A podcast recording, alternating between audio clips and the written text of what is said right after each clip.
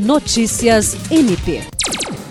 A Procuradora-Geral de Justiça do Ministério Público do Estado do Acre, Cátia Rejane de Araújo Rodrigues, participou nesta quinta-feira de uma webinar promovida pela Associação Brasileira de Mulheres de Carreira Jurídica do Estado de São Paulo.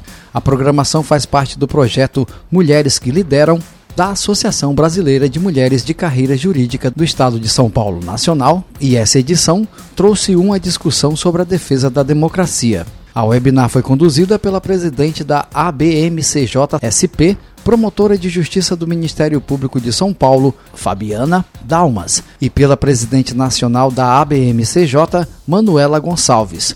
Além da PGJ do MPAC, também compõe a grade de palestrantes a vice-presidente da Federação Internacional das Mulheres de Carreira Jurídica e magistrada do Ministério Público de Portugal, Aurora Rodrigues. Em sua fala, a PGJ do Acre destacou que falar sobre a democracia é falar sobre o Ministério Público, cuja missão na conformação constitucional é promover a defesa do Estado democrático de direito. Jean Oliveira, para a Agência de Notícias do Ministério Público do Estado do Acre.